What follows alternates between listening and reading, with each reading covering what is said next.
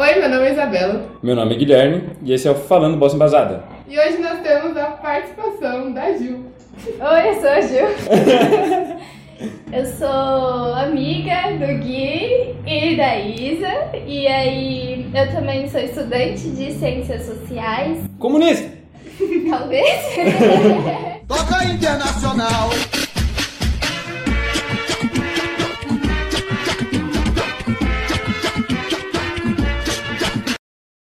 Então, hoje a gente vai falar sobre o Bourdieu. E aí, o Bourdieu, ele é um sociólogo é, meio contemporâneo, assim. Ele morreu em 2002, não vou saber quando ele nasceu, mas é, ele é do século 20, né? Então, ele tá bem próximo da gente. E ele é muito legal, gente, porque ele junta todos os sociólogos clássicos, ele tem influência do Marx, do Durkheim e do Weber. ele vai pegar muita ideia do Weber, das esferas e da, do processo de modernização é, que, que se deu né, da, da Idade Média, depois da Idade Moderna, e enfim. Aí os historiadores aqui. Mas enfim, esse processo de modernização, ele levou a um processo de especialização que o Weber vai chamar de esferas, né? Cada esfera está se especializando nela mesma. Tem toda essa questão de cada pessoa ficar muito específica em uma só coisa. Sim. E ele vai dizer que na sociedade inteira existe essa especificação muito muito grande em uma só coisa. E o Bourdieu, ele vai pegar muito dessa ideia para falar de campo. Ele vai dizer que a sociedade é, existem vários campos e então o campo da religião, o campo da política, da cultura, dentro do campo da cultura tem o campo da arte, o campo intelectual. E aí ele vai dizer que esses campos estão cada vez mais especializados neles mesmos e isso é uma das coisas principais para a gente poder entender, porque acho que a gente vai tomar um rumo mais pro campo da arte. Sinceramente, do útero para vocês, feliz ano novo! É sempre bom relembrar que, tipo, dentro desses campos, dentro dessas esferas, né, quando o Weber fala, vão ter relações muito estreitas ali internamente, que vai resultar nessa especialização que vai estar sempre acontecendo. É um processo enorme. Sim, Não- não para, né? não para. E eu acho que é muito interessante pensar que esses campos eles são formados de linhas de força, né? E que Sim. são forças que o tempo todo elas são concorrentes e elas estão disputando mesmo posições. É interessante pensar que o Bourdieu vai entender os indivíduos como agentes dentro desses campos, né? E esses agentes, esses indivíduos, eles vão ter uma posição dentro desse campo.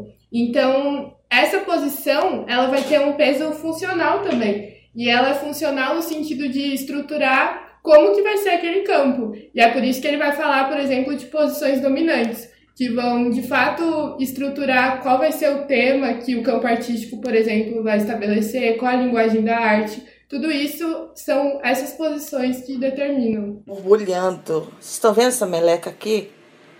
É uma meleca grudonhenta. Atenção. Hum, que fedor, caralho. Então, você acha aí, nossa, a arte é super top, ela é elitista também, cara. Pra Por bosta. É isso que é muito doido você conhecer o Bourdieu, porque eu tive uma relação com a arte assim, tipo, nossa, a arte vai salvar o mundo. E assim, a gente espera, no fundo, né? A gente sempre tem essa, essa vontade. Mas o Bourdieu chega e fala, pô, na arte também existe hierarquia, existe relação. Ela não tá livre disso, sabe? Também tem gente elitista que tá sufocando a outra galera que tá mais embaixo. E, e é isso, o, o Bourdieu vai explicar a sociedade sempre levando em consideração é, a questão da luta de classes, que é algo que ele pega do Marx, né? Tipo, essa ideia de que as classes estão sempre em tensão, é, estão sempre em, em luta, em, em antagonismo, Só que o Bourdieu ele vai ter só uma ideia diferente sobre como as classes são formadas e enfim, mas é de toda maneira a questão é que as classes estão em lutas, então ele vai focar na arte, vai falar na arte, vai falar que existe na arte também luta entre classes e, enfim, dominantes e dominados. Que tiro foi esse? Ei! Fala pra esse boy! Que tiro foi esse? Que você é estressada com uma vida merda! Uma vida merda, Jojo! Fala que você é uma vida merda! Eu? É! Tá gritando por quê?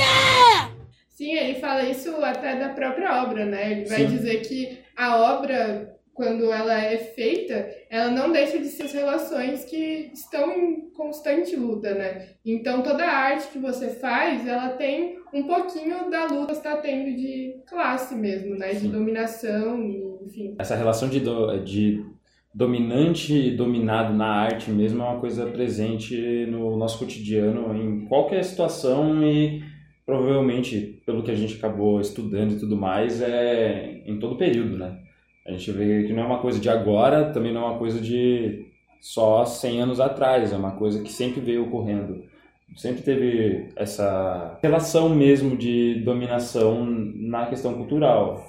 Sim. Não é uma coisa que aparece assim do nada e passa então a existir, não. Sempre é uma coisa constante. Eu tô exausta! Eu preciso descansar! Só que aí o Virgil ele vai dizer assim, é, ele sempre vai focar nessa permanência, sabe? Nessa questão de tensão nessa luta que permanece e tal. Só que ele vai dizer também que é uma construção histórica e que essa hierarquia ela é mutável. Ela tá assim hoje, mas sei lá, durante o, o, o processo histórico ela pode mudar. Mas a hierarquia vai continuar, provavelmente. Sim. É, e isso é muito doido, porque ele, ele dá uma, Esperança. uma esperança de mudança, ao mesmo tempo que a gente fica pensando que as estruturas estão ali ainda ocorrendo. Assim. Sim, ele é um cara bem das estruturas, assim, É. de verdade. E é até interessante pensar em comparação ao nosso primeiro episódio, que a gente falou sobre Marx, por exemplo, que, de certa forma, a visão que ele tem sobre a sociedade, que é uma posição dentro do campo, é diferente da de Marx, por exemplo, né? Marx vai estabelecer só essa questão de antagonismo de classe e para o Bourdieu vai ser um pouco mais complexo que isso, assim. Ele vai falar que essas posições são variáveis, que você está no campo e você tem uma posição X dentro do campo artístico, mas que com o passar do tempo você pode ter outra. né? É, eu acho Isso é muito legal interessante. essa. Isso de ser mutável eu acho genial, porque a gente estava até conversando sobre, por exemplo, a, a gente tem aquela ideia dos artistas serem gênios, né, que a gente estava falando. Sim. E é muito controverso a gente imaginar essas coisas. A gente fala, nossa, esse cara, monstro, gênio, top pra caralho. Só que, tipo, a gente tá tempo com nossa visão, sabe? Naquela época ele podia ser um fudido, sabe? E tem toda uma construção pra, pra gente ter uma visão dessa do, do artista, né? Sim, A obra, ela, ela tem uma porcentagem ali do, do público, da- das pessoas, da sociedade, do que, que ela vai ser, de como que a gente recebe, o que, que a gente fala dela, né? E, e o artista também é isso, ele não é só ele, ele em si, Sim. mas o que, que a sociedade constrói sobre ele também. Sim, isso é. Nossa, isso é muito louco, real, assim, de como o Bourdieu ele vê uma obra artística como um projeto criador mesmo, né? Não é só a obra em si que é a arte que representa a arte, mas esse projeto criador no sentido de projeto de envolver várias pessoas, né? Ele vai falar que uma obra também a visão do crítico sobre ela, a visão do público que é formado sobre ela, e o quanto é um processo até dialético, né? De como essa obra se forma pela opinião do público, mas como vice-versa, né? Como essa Sim. obra também está sendo feita para um público específico. eu acho muito foda a ideia, por exemplo, com o dadaísmo em relação ao Bourdieu. Aquela ideia de assim, beleza, a gente vai fazer uma obra aqui, a gente vai fazer uma manifestação aqui artística e tudo mais, mas vamos colocar todo o resto da galera, porque o dadaísmo era basicamente isso. Tá aqui minha obra. Você entende aí, E é nóis. Tinha lá um mictório chamado A Fonte, do Champ lá, suave. Não tem problema, sabe? Sim. E a galera, cada um teve a sua, a sua interpretação, e acho que essa é a parte bacana do trabalho e que, tipo, a indústria cultural vai vir e vai falar, então, isso Sim. daí não é. Então, mas, é, é, essa é a tensão dentro do campo, sabe, É. artístico, entre aquilo que é um. O Bourdieu vai dizer algo mais cultural, que tá a arte pela arte, e, e aí, interpretem. É. E, e a indústria cultural que tá tudo ali, ó, mastigado, e, e essa é a tensão dentro Sim, do campo. sim.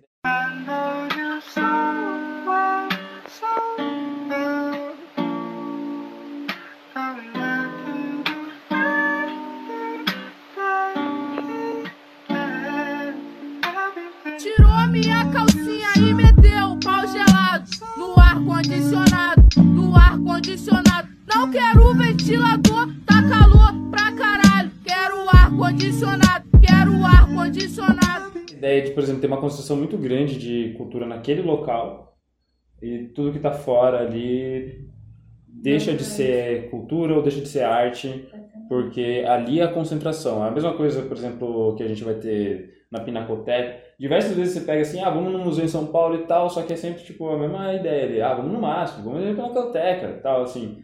Só que tem um muito, muita coisa espalhada a tudo quanto é canto. E a galera acaba não indo porque, tipo, fica muito é, polarizada ali nesses locais só, sabe? Tipo, na França mesmo, você vê... Ah, fui pra França. Ah, foi lá no Louvre, né? Não sei o quê. Você gosta de arte? Aí você fica, não, não fui. Fui em outro lugar. É, outras então, coisas. acho que um pouco sobre isso é o que o Bourdieu vai falar sobre os críticos, por exemplo, né? Ele vai falar que os críticos, eles surgem nessa ideia de você conseguir definir a partir de conceitos o que é a arte e o que, que é o artista, né? Então Sim. você concentra que, sei lá, o modernismo tem essas características e o dadaísmo tem essas características. Então, passou disso, você vai ter que se encaixar em outra escola artística. Essa questão dos museus também, né? De você concentrar tudo a partir dos conceitos em um lugar só. E aí você não dá a visão para outras artes, É. para outras existências. O né? museu, ele, ele é uma instância de consagração Uhum. da arte, que é a arte erudita e tal. E, Ele é basicamente um templo cheio de altares. Total. é, e aí o que tá fora e o que, que vai entrar, sabe? Então, é, são, é isso, são os agentes dentro do campo que têm poder dentro desse campo que vão ditar. Isso vai para dentro do museu isso não é arte, então não vai pro museu. E o museu é, é esse local. E aí que tá, sabe? A gente gosta de museu, a gente gosta de arte, mas a gente tem que ver o quão elitista é isso. O peixe é um bicho inteligente. Quando ele vê a, a- uma manta de óleo ali, capitão, ele foge, ele tem medo. Então, obviamente, é que você pode consumir o seu peixinho, né? Sem problema nenhum, lagosta, camarão, tudo perfeitamente sano, capitão. Ah, a gente pode entrar no assunto, acho, nesse ponto, sobre a exposição do MASP que teve sobre as Mulheres. mulheres Uhum. artistas, que também é um- essa questão, sabe? De, tipo, mulheres que foram apagadas, basicamente, por conta. A gente tem toda essa questão do patriarcado e tudo mais dentro da arte, ditando assim. Esses caras aqui são artistas, elas não podiam nem entrar direito nos estúdios para fazer aula. Sim. Meu, aliás, até a questão do modernismo, né? Tem muitos críticos historiadores de arte que falam que, não sei, a Anitta Malfatti ou a Tarsila só tiveram a posição que tiveram, o destaque que tiveram, porque elas se relacionaram com Oswald de Andrade, por exemplo, Sim. ou com Mário de Andrade, né? Sim, é sempre uma relação da mulher com o homem artista, que é um homem influente dentro desse campo Sim. artístico, Sim. pra ela ter também uma posição. É, porque E- ela sozinha não tem esse poder. Acho que é até importante falar isso, né? De quanto esse campo com essas posições é posição de poder, né? Sim, tem entre até essa relação de gênero, né? Tipo, a, a questão de classe, né? Se é rico, se não é, a questão se tem acesso à escola, se não tem, e a questão se é homem, se é mulher. E, assim, indo para um outro campo aí agora no caso, né? Eu tava lendo alguns artigos aí, eu tenho que ler até um pouco mais, mas eu tava lendo sobre a Simone de Beauvoir, que ela começou a tipo ganhar muito mais espaço a partir do momento que ela começou a se relacionar com o Sartre. Certo, né? Antes disso, ela ainda era bem apagada e depois ela começa a ter as relações com o Sartre. Aí ela começa a desenvolver é, mais, assim, ela começa a ter mais espaço para as publicações dela. Uhum. Antes disso, ela era bem tipo isolada. Isso é foda, mano. Sim. Porra. Isso é muito doido também, porque acabei de lembrar que eu li um livro que se chama Profissão Artista, e nesse livro ele fala sobre justamente essas mulheres artistas que, que estiveram presentes nesse, mu- nessa exposição no MASP. E aí, nesse livro ele está explicando, falando sobre essas mulheres, como que elas não poderiam participar é, das aulas de arte, nas belas artes e tudo mais. E, e ainda assim, elas são mulheres que, que conseguiram ali o mínimo, pelo menos, mas eram mulheres da elite, sabe? Eram mulheres já bem posicionadas, assim, na sociedade. Assim como a Anitta e a Uhum. Tarsila, sabe? Sim. Tipo, elas eram mulheres, então, tipo, a relação dela é, era uma posição dominada em questão de, de gênero, mas ao mesmo tempo não é a mulher negra Sim. pobre, Não sabe? tanto de classe, né? Elas vieram da Europa, estudaram na É. França. Quando a gente vai aprofundando, a gente consegue ver ainda mais essas relações de força, de dominação. Vocês acham que rock é arte? Rock não é arte. Eu acho que não é. Eu acho que rock é diversão, gritaria e distorção. Distorção, distorção. Yau! Então, é interessante pensar que esses campos eles tendem à autonomia, mas que esses campos eles não estão isolados das condições históricas e sociais de um determinado momento, né? Então, o Bourdieu vai falar que as obras, elas só se constituem, elas só são possíveis a partir de uma cultura já determinada. Por exemplo, ele fala sobre a arte cortês, que só fala sobre realmente a realeza, né? E essa é a cultura dominante de um tempo específico e histórico, que é o tempo dos reis, das rainhas. Então, todas as artes vão falar sobre isso. Provavelmente os artistas eles vão ser encomendados para falar sobre a vida daquela realeza e não necessariamente sobre o que o artista quer, né?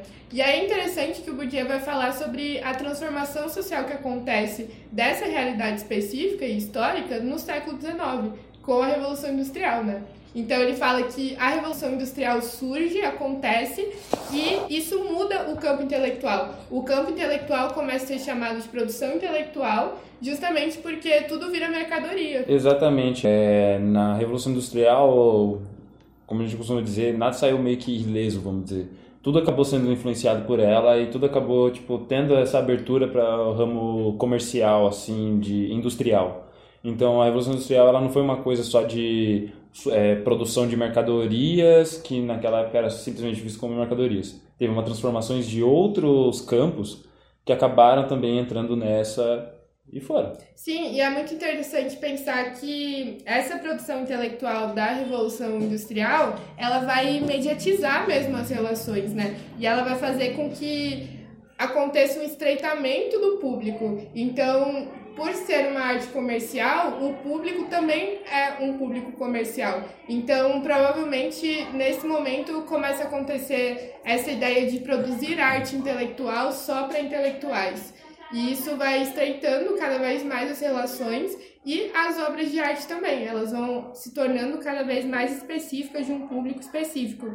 É nesse momento que o Bourdieu vai falar que a obra e o artista vai depender da visão exterior das pessoas para se constituir, né? E aí acho que isso é muito interessante pensar em como a sociedade ela vai começar a intervir no âmago desse projeto criador, né? Ela vai definir o que, que vai ter sucesso, o que, que não vai ser o artista que vai ser consagrado, o artista que vai ser maldito, né? E acho que é um pouco essa relação, assim, de como a própria obra vai criar um público, mas o público também está criando essa obra, né? Porque a partir do momento que a obra vai para o público, ela cria uma relação de interpretação. Então o público pode interpretar da forma que quer. Você está tentando evitar a palavra dialética? É isso? Um pouquinho. Relações dialéticas, se você quiser, você pode Meu, falar. É que eu só falo de dialética o dia inteiro. Mas você pode falar, tá tudo bem, Tudo tá tudo bem. certo. O podcast é seu, mano. Olha, aqui nos camarins do Joá Forró, olha só quem a gente encontra. Picha, muda. Bem? Ai, ai, babá. Ai, babá, ai, babá. Ai, babá, ai, babá. Ai, babá,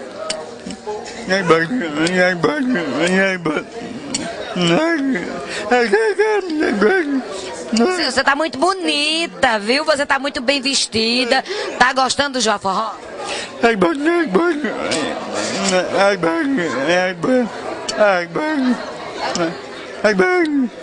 Pois é, então os campos eles tendem a então essa autonomização, só que eles têm relações é, com outros campos também. E aí que entra uma questão importante que é a questão da censura. Por exemplo, é, censurar uma obra porque ela, sei lá, ofendeu é, membros da, sei lá, de.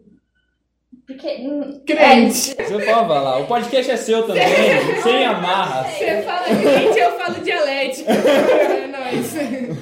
Ou políticos, enfim, talvez político eles tenham mais essa, esse poder de censura, né? Então, assim, é, quando acontece isso, né, de chocar um, um campo, o campo político e o campo artístico, é, existe aí uma, uma questão de perda de autonomia, né? Sim. Do, do artista e sendo.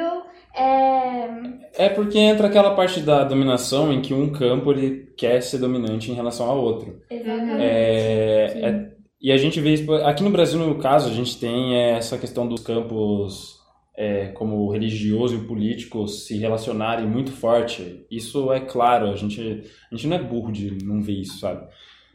É... Desde sempre. Desde sempre isso acontece, sabe? E quando acaba tendo uma relação com um terceiro campo, por exemplo, no caso do artístico, a gente começa a ter esses casos de censura e tudo mais, porque esses campos querem ser dominantes em relação ao outro. E é muito engraçado, porque é um campo de fora do campo artístico querendo ditar o que é arte.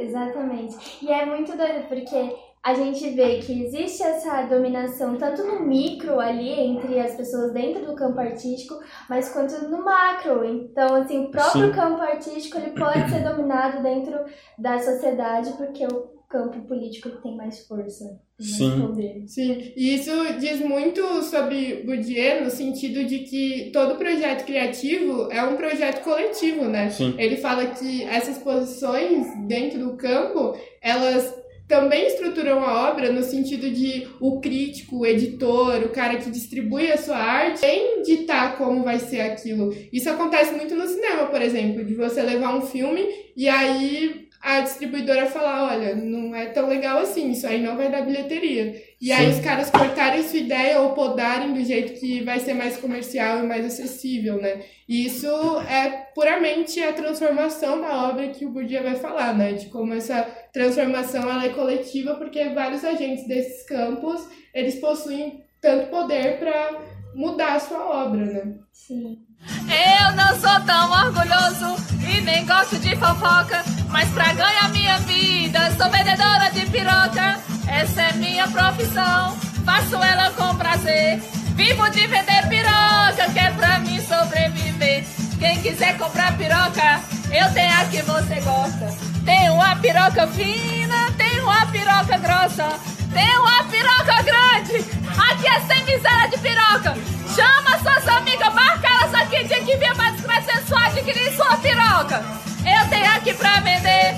Se quiser comprar, eu vendo. É só chegar e escolher. Chama aí tuas amigas, diz que na discreto sensual tem piroca. Marca ela aí nos comentários, cuida. Quem quiser comprar piroca,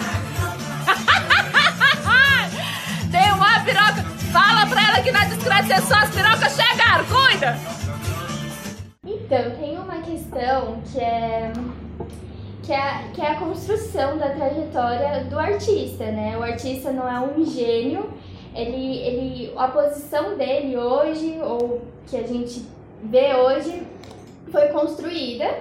E, e um caso que a gente pode ter como exemplo é o do Portinari, de um livro que eu li, e acho que se chama Imagens Negociadas. E esse livro ele vai falar da trajetória do Portinari e, e vai explicar como que o Portinari chegou a fazer obras com temas sociais, com temas é, que a gente vê mais triste, assim, né? De crítica social. E como que ele chegou nisso, sabe? Então teve toda uma trajetória. E vai dizer que é, essa trajetória do Portinari foi de fazendo é, arte, retrato para uma galera, para elite, e essa elite pagava ele. Então foi o jeito que ele arranjou de conseguir se manter como profissional da arte e para chegar ali, chegar fazendo É. a arte que ele queria. É, é porque a gente tem essa. A gente vê muito, assim, tipo, a gente acaba tendo essa visão muito romântica do artista, de que, tipo, nossa, ele trabalha com arte e, meu Deus, vamos lá apoiar o cara. Só que, tipo, também tem a mesma. Uma outra galera, ou às vezes a mesma galera vê o cara começa a ganhar dinheiro com aquilo e fala, porra, tá se vendendo e tudo mais, não sei o quê. Só que às vezes não é tipo se vender, sabe? É simplesmente sobreviver, colocar comida na mesa, porque eu não vou chegar no mercado e falar, ô, troca uma área aí por um quilo de carne, até porque nem dá. Tá É. muito longe disso, velho. Nossa, tem que pagar muito caro. Sim, eu acho que é isso que você estava comentando sobre trabalhar com arte, né? É. De você simplesmente ver a arte como mais uma esfera da sociedade. Acho que um pouco a visão que eu tenho construído sobre a arte é um pouco essa, assim, de que não é algo puro e distante da realidade social, sabe? Que faz tão parte quanto a economia, tão parte Exatamente. quanto a política. E acho que é um pouco essa ideia, né? De você saber que o que o cara tá representando na música, na pintura, enfim, em todas as artes, é só uma expressão daquilo que você já sabe, que você tá vivendo. O cara tá escrevendo uma letra sobre a sociedade, é a sua sociedade que ele tá escrevendo. é basicamente, por exemplo, o que a gente teve aquela aula do Sobrevivendo no Inferno. Sim. A ideia é basicamente, vou usar esse exemplo, que é ele tá mostrando uma realidade que existe, que a gente sabe, e ele simplesmente registrou. Ele foi lá e falou, não, é isso que acontece. Tem É... toda uma influência do social, que é a construção da, da obra, ela não é do além, né? Ela não vem de uma luz assim É. que brilha. Que é uma ideia muito medieval, saca? Muito, que tipo assim, os artistas não podiam assinar as obras porque eles tinham que dizer, não, Deus desceu, pegou na minha mãozinha e fez a obra, tá ligado? Só que é, é uma visão muito medieval essa, cara. Acho que esse processo de falar sobre a história medieval e sobre a arte medieval é um pouco sobre esse trajeto da arte mesmo e dessa autonomia, né? Que Sim. os artistas foram conquistando a partir do tempo histórico mesmo, né? E de Sim. pensar que agora na modernidade a gente não precisa dizer que foi Deus que enviou uma luz para que eu escrevesse sobre alguma coisa. É, e é muito legal esse lance dos momentos históricos, que é, por exemplo, surgindo a galera humanista e tal, que vai começar a surgir a valorização do trabalho do homem. É ali que a galera vai falar assim, não, beleza, foi um cara que fez aqui, foi o Leonardo da Vinci que fez a Mona Lisa, foi tal pessoa que pintou a parede ali e tal, saca? Antes era só Deus que fez, e a partir desse momento já começa a Mas mudar. surgiu o artista. É, né? e, a- e eu acho que começa a desenvolver ali o campo artístico, começa a mudar, e aí vai começar a desenvolver novas estruturas ali dentro. Sim. E a, a cada período a gente vai ter, tipo, mudanças, é isso que a gente tava falando, dele ser é, mutável, né? Sim. Tipo- E acho muito importante falar sobre essa questão da arte mesmo que muda e começa a ver a sociedade como um objeto que você pode retratar, né? Uhum. Pensar o modernismo, por exemplo, a galera falava sobre a realidade brasileira. E aí a Tarsila, por exemplo, em segunda classe, vai retratar uma família vindo do Nordeste e isso, pô, é o mais mais de realidade brasileira, sabe? É um deslocamento de uma situação muito difícil para tentar a vida em outra cidade. E ela vai retratar isso na arte como uma forma de expressar a realidade, mas só de expressão, sabe? Eu acho que essa é a grande questão, assim. Mas uma coisa muito doida, assim, que, que o Bourdieu vai notar é que pra você falar dessa realidade, nesse caso, por exemplo, da Tarsila, fica muito nítido. É, não é a realidade dela. Sim, tipo, a Tarsila é filha de fazendeiros, então, tipo, ela é filha da elite brasileira. E então ela tem uma certa condição material pra pra dispor e meio que espaço. isso. É pra ele poder falar da realidade, ele precisa ter espaço. Espaço. É mais ou É. menos essa ideia que ele vai É. trazer. Porque vira muito a questão do nosso rolê de banda, sabe?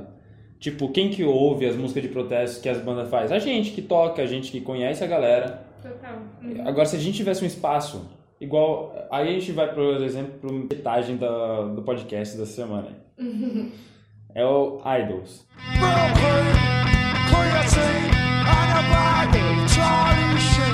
Os caras estão numa hype nervosa. E aí eles estão ganhando espaço pra falar de um tema massa pra caralho, que é tipo tentar quebrar o lance da masculinidade tóxica.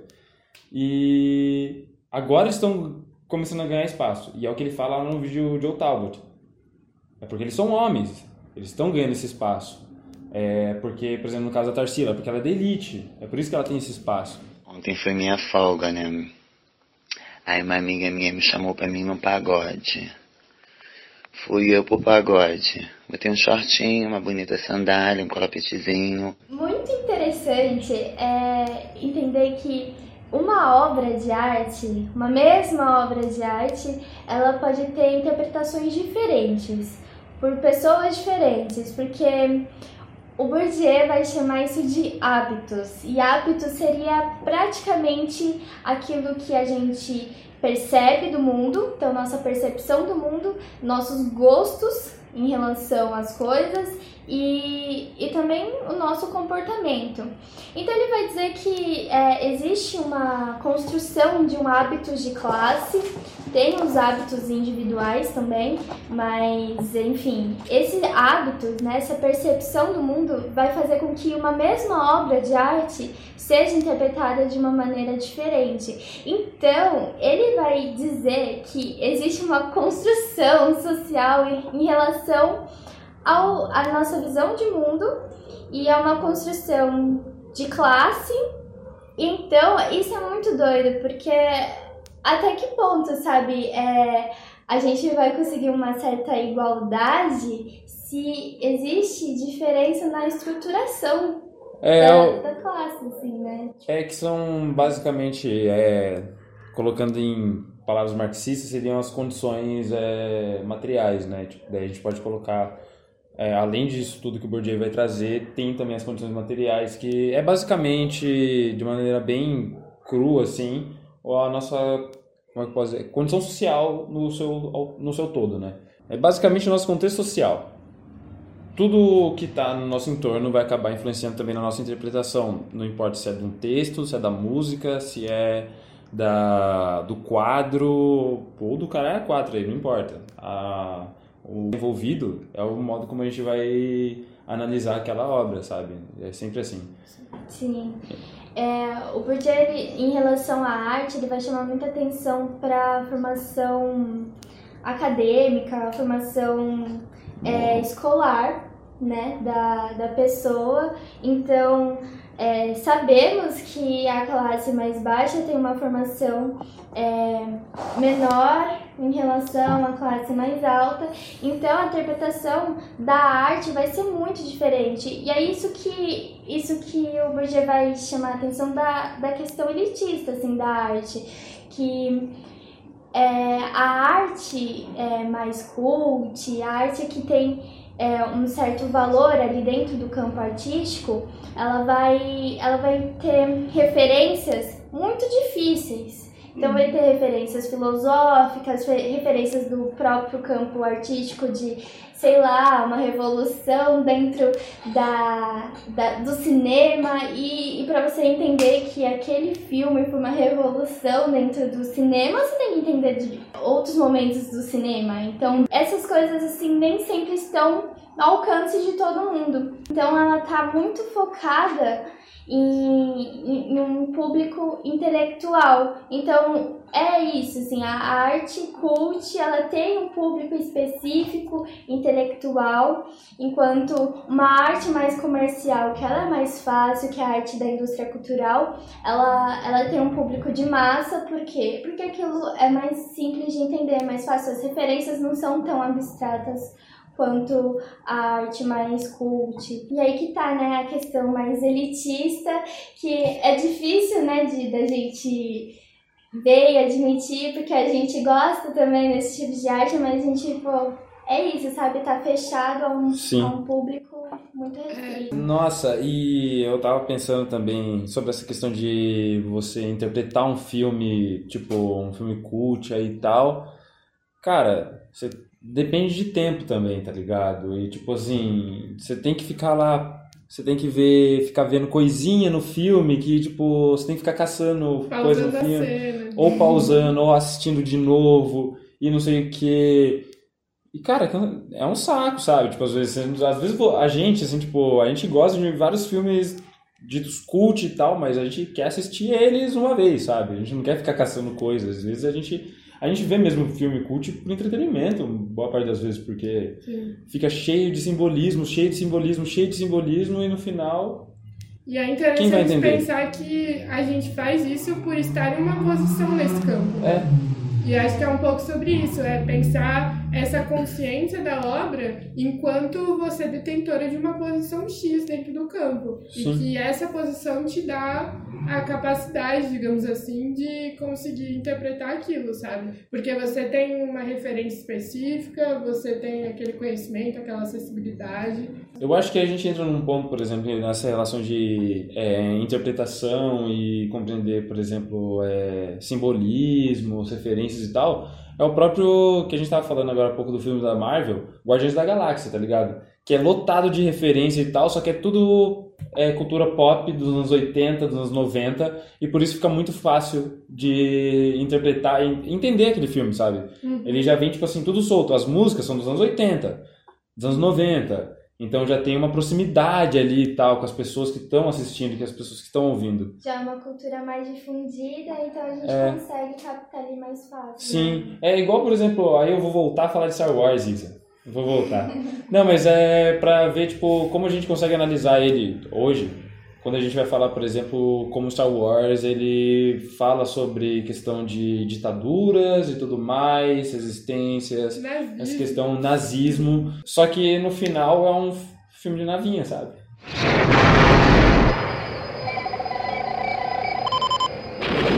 It's away!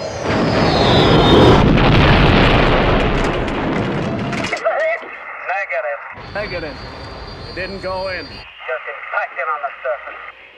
No final, a pessoa que vai assistir o filme, por exemplo, trabalhador e tudo mais, o que ele quer ver é navinha e sabe de luz, sabe? Ele não quer saber, tipo, se o império é o nazismo. E eu acho que essa separação é extremamente acadêmica, sabe? Tipo, a partir do momento que você faz as separações. Uhum. Porque a gente poderia ter, sim, por exemplo, é, bilheteria, esse lance de, por exemplo, culturas diferentes e tudo mais convivendo e tal, sem problema nenhum, porque a gente tem uma sociedade muito é, plural, sabe? A gente tem uma coisa O Weber é infinita. Exato.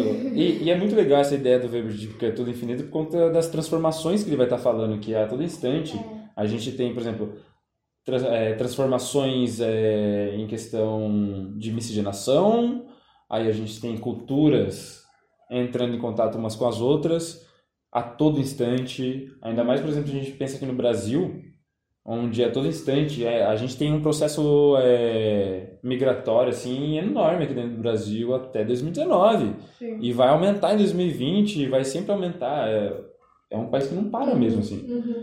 Doido, porque a- a- as próprias classificações, elas são uma construção, né? E, e existe uma conotação em relação a isso, porque nada é neutro, né? Nada é neutro. Então, elas já são colocadas em hierarquias, né?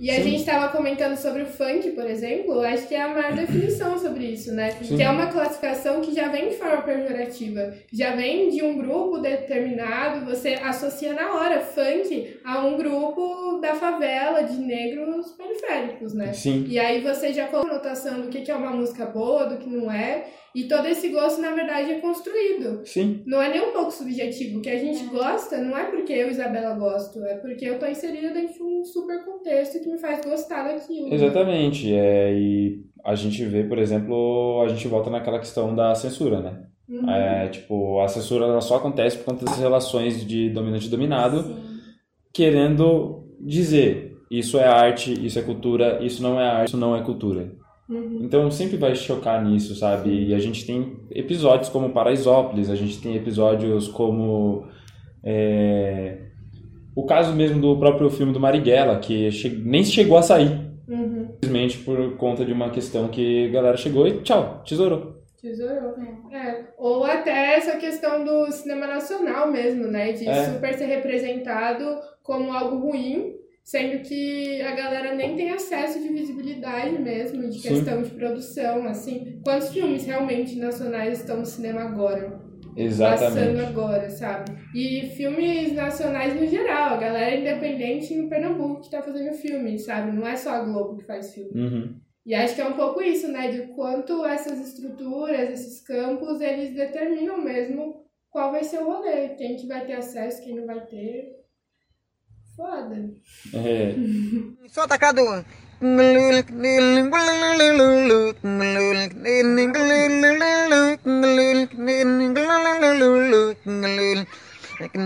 Essa questão de dominação de gênero no campo artístico, é, no livro que eu li, que se chama Profissão Artista, é até bem interessante esse título, porque ele vai falar justamente da, da impossibilidade da mulher naquele tempo, que estava retratando acho que final do século XIX, começo do século XX, aqui no Brasil, que a mulher não poderia ser vista, não poderia estar na posição de profissional nesse campo artístico. Então, por isso que ela, ela não participava das aulas de modelo vivo, por exemplo, porque as aulas de modelo vivo é, eram as melhores aulas e eram as aulas que elas não poderiam participar porque tinha um corpo nu ali. Então, tinha também uma questão moral, assim.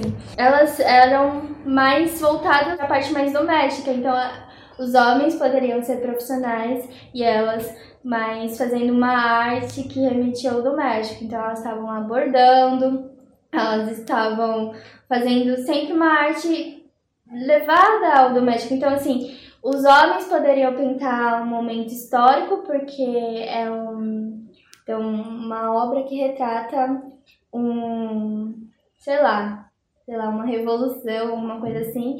E a mulher estava fazendo uma natureza morta. Então, assim, dentro do campo da, das artes pictóricas, o gênero da, daquilo que estava sendo pintado também tem uma hierarquia. O meu sonho é que o mundo acabasse, ó. Esse mundo é uma porcaria, ó.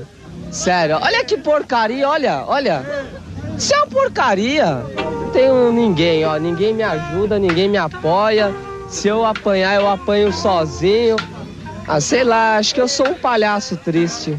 A gente volta para aquela questão do um, um campo influenciando o outro, né? Porque a gente, igual falou, por uma questão moral, elas não podiam participar das aulas.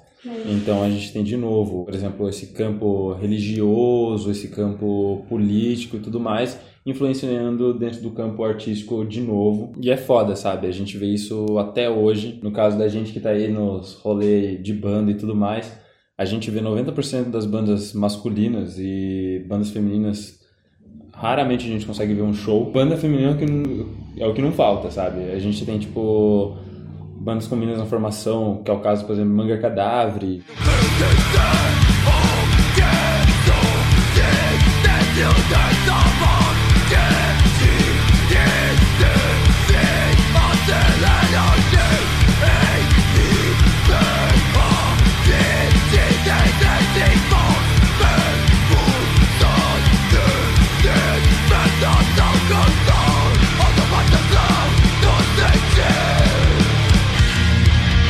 Bandaça, assim, de São José dos Campos de Crust. Enquanto isso, tem, também tem Raiz.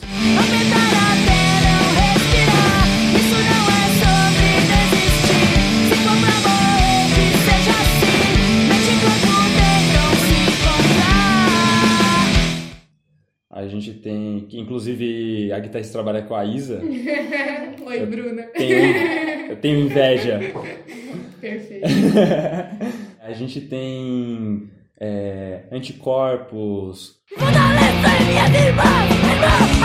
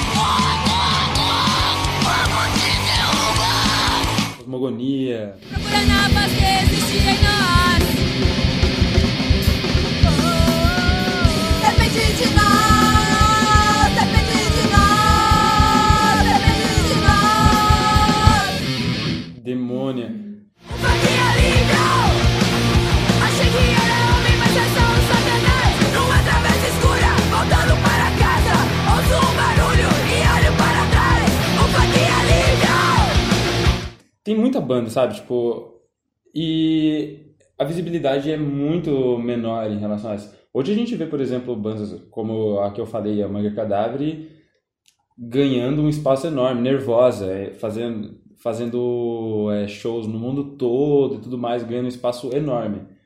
Só que ainda assim a gente vê o espaço ainda bem recluso. Para bandas ainda masculinas, que é o caso, por exemplo, do cenário que a gente que eu tô mais incluído e tal. Porque, tipo, ah, não, no hardcore é homem, sim, porque Sim. é muito agressivo, mas no pop, por exemplo, é Sim, uma mulher. é uma tipo, mulher. sempre vê uma diva, assim. Sim, e é muito bizarro isso. Quando eu tive esse choque, eu percebi que eu tava incluso mesmo numa numa parada muito é, como eu posso dizer, bem machista ainda E assim, normativa bem- mesmo, é, né? Nesse sentido de você delimitar que aquele gênero musical só vai ser atendido por determinados homens, né? Sim, e aí hoje, por exemplo, na região mesmo, tá aparecendo bandas com vocalistas com, com mini informação e tudo mais. É, depois de muitos rarozines e tal, com o Germán trazendo bastante banda e tal, acho que isso começou a dar aqueles estalos pra galera começar a fazer cada vez mais banda, pra, pras minas mesmo começar a montar banda entre elas, é mó legal isso. É, a gente tem a Julie The Fishes,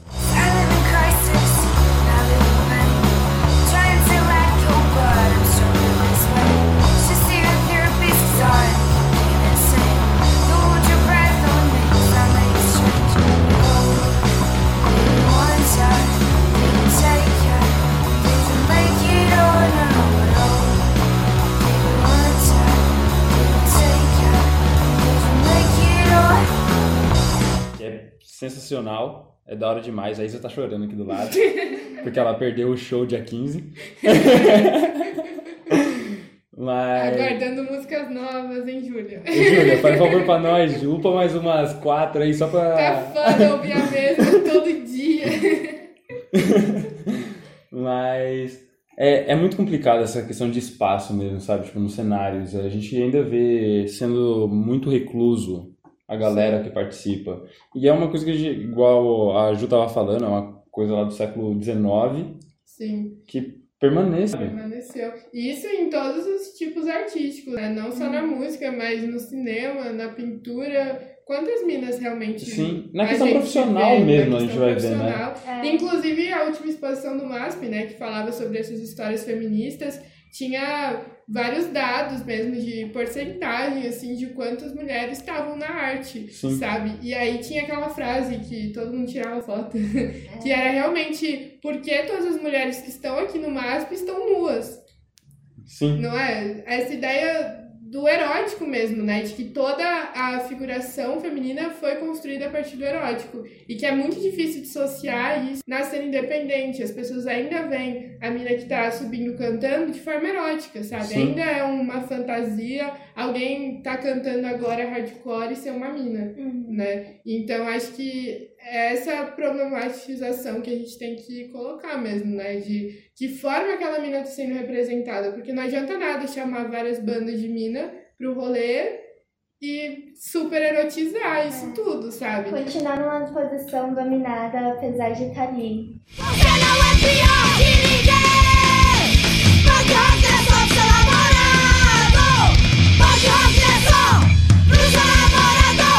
a gente tava conversando aqui, as mulheres mesmo, elas começam a ter espaço no, no ramo profissional a partir basicamente do século XX, se a gente for pensar, por conta de guerra. Não tinha cara para trabalhar, coloca as minas. É basicamente isso, porque antes, ou elas eram apagadas quando elas iam, por exemplo, produzir alguma coisa artística num ateliê, às vezes ela era apagada pelo próprio pelo próprio mestre, Uhum. porque eh, lá na exposição eh, eu cheguei a ver algumas coisas assim de que, por exemplo, tinha artista que tinha uma obra só lá, porque só encontraram aquela, porque todas as outras sumiram Sim. sem explicação. Tem uma banda só de mina, que tipo é uma banda indígena, onde elas falam sobre, por exemplo, contos indígenas e tal, e é absurdo e incrível. Sim. E eu fui descobrir faz, o quê? Dois meses. Uhum. Fiquei puto comigo mesmo. Falei, caralho, puta banda foda. Devia estar escutando aqui pra ter uns arrepios de ódio.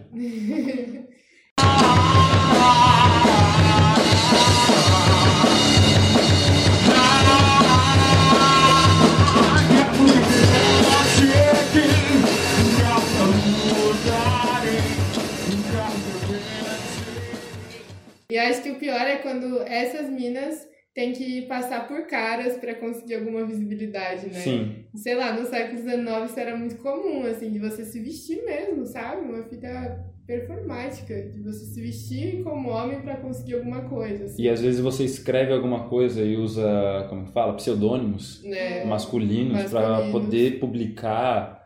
Então a gente tem essa relação de dominação muito forte na arte, assim, tipo, durante todos esses séculos com as minas. E esses dias eu tava numa, trocando ideia no Twitter é, com uma mina trans.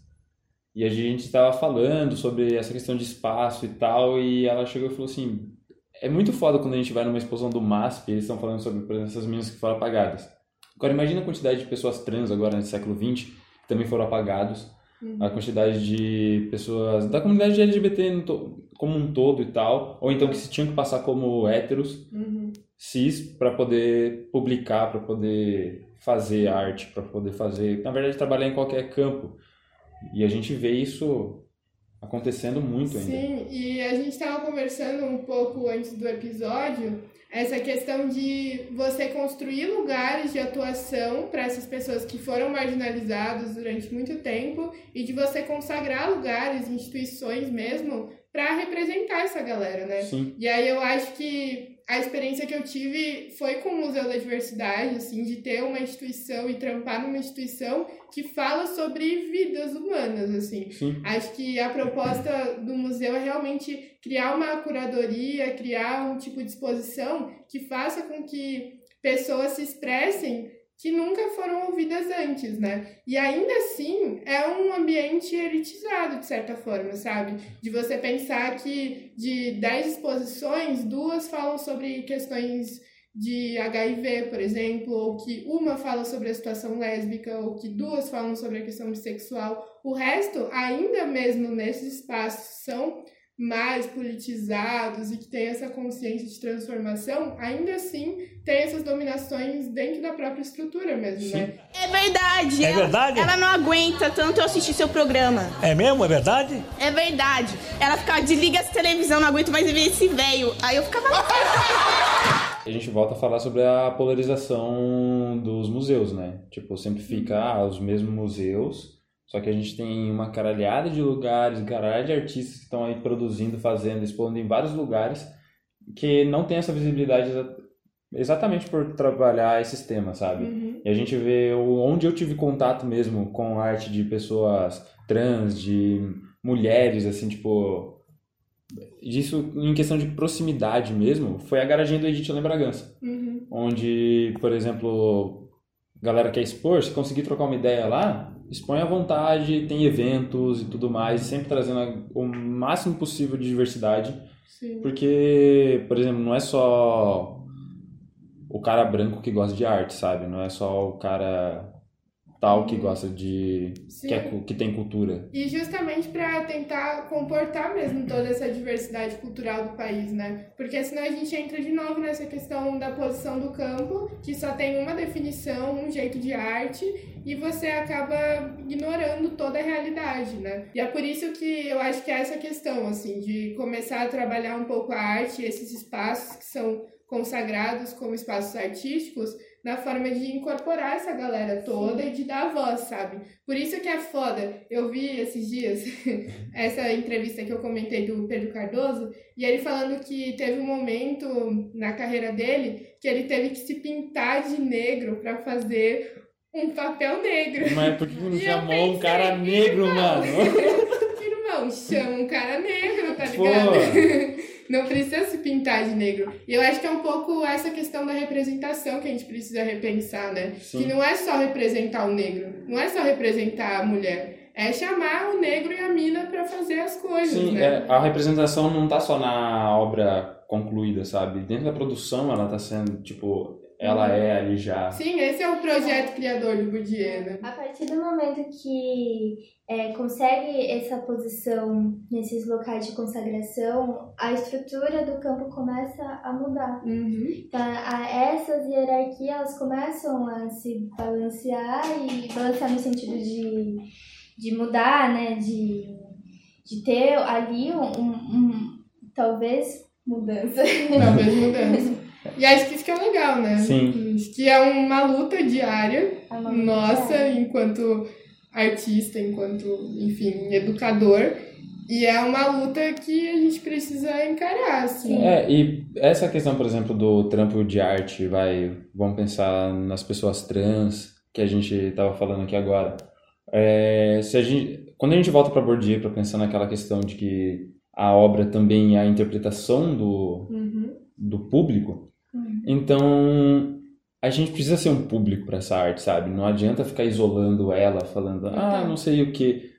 Tem que dar espaço mesmo, tem que abrir total, porque senão, cara, é muito foda você ficar gritando ao Eu vento, tá ligado? Sim. E a gente tem que abrir cada vez mais esses espaços, senão a gente vai continuar sendo um bando de pau no cu que a gente é. Essa é a real. Essa é real, total. E não dá mais, sabe? É. De verdade. Eu acho que pensar, por exemplo, a questão LGBT, não dá mais pra ficar no Gzinho, sabe? Tem a letra T, tem a letra B, tem a letra L. Nossa, tem, Vamos aí, né? tem, muita o letra I, ali, sabe? Tem o mais, tem o mais depois É. do LGBT, tá ligado? Então é sobre isso, assim, é, porra, chama a galera, mano. Exatamente. Sabe, você vai fazer um show, chama as minas pra tocar. Sim. Você vai fazer um filme, porra, chama os caras negros, as minas trans pra atuar, sabe? É isso, não dá mais pra ficar na representação, nesse mundo abstrato, senão a gente nunca quebra essas estruturas. Sim. Nunca quebra. E já é difícil, por isso é uma luta diária, né? Mas acho que cada vez mais essas redes de comunicação precisam ser colocadas. Inclusive, é um pouco isso que o Bourdieu fala, né? Ele fala que a obra, ela vira um dispositivo de comunicação quando ela é lançada para o público. Então, você está se comunicando com o público, você está se comunicando com quem está vendo sua obra e precisa rolar essas redes de interação mesmo, né? E são essas interações, essas relações que transformam as estruturas. Então é isso. Eu agradeço pra quem ouviu inteiro. A gente tá aí falando muita bosta, só que embasado. Embasado. Eu quero agradecer a Ju aqui. Porra, Ju, muito obrigada. se depender da gente, ela participa de todos. De todos. Que mulher. Sempre, nossa. Foi muito bom. Foi triste, mas foi bom. É triste, por isso é bom. Mas é isso, desculpa. Ah, desculpa o caralho. A É. gente tá atrasado dois meses, mas que se foda, a vida é, É, assim mesmo. a gente é burro, a gente fala assim, ah, vamos usar o final do semestre. Só que não, sabe? Não funciona. A gente percebeu que não funciona. Mas muito obrigado, galera. Valeu. Now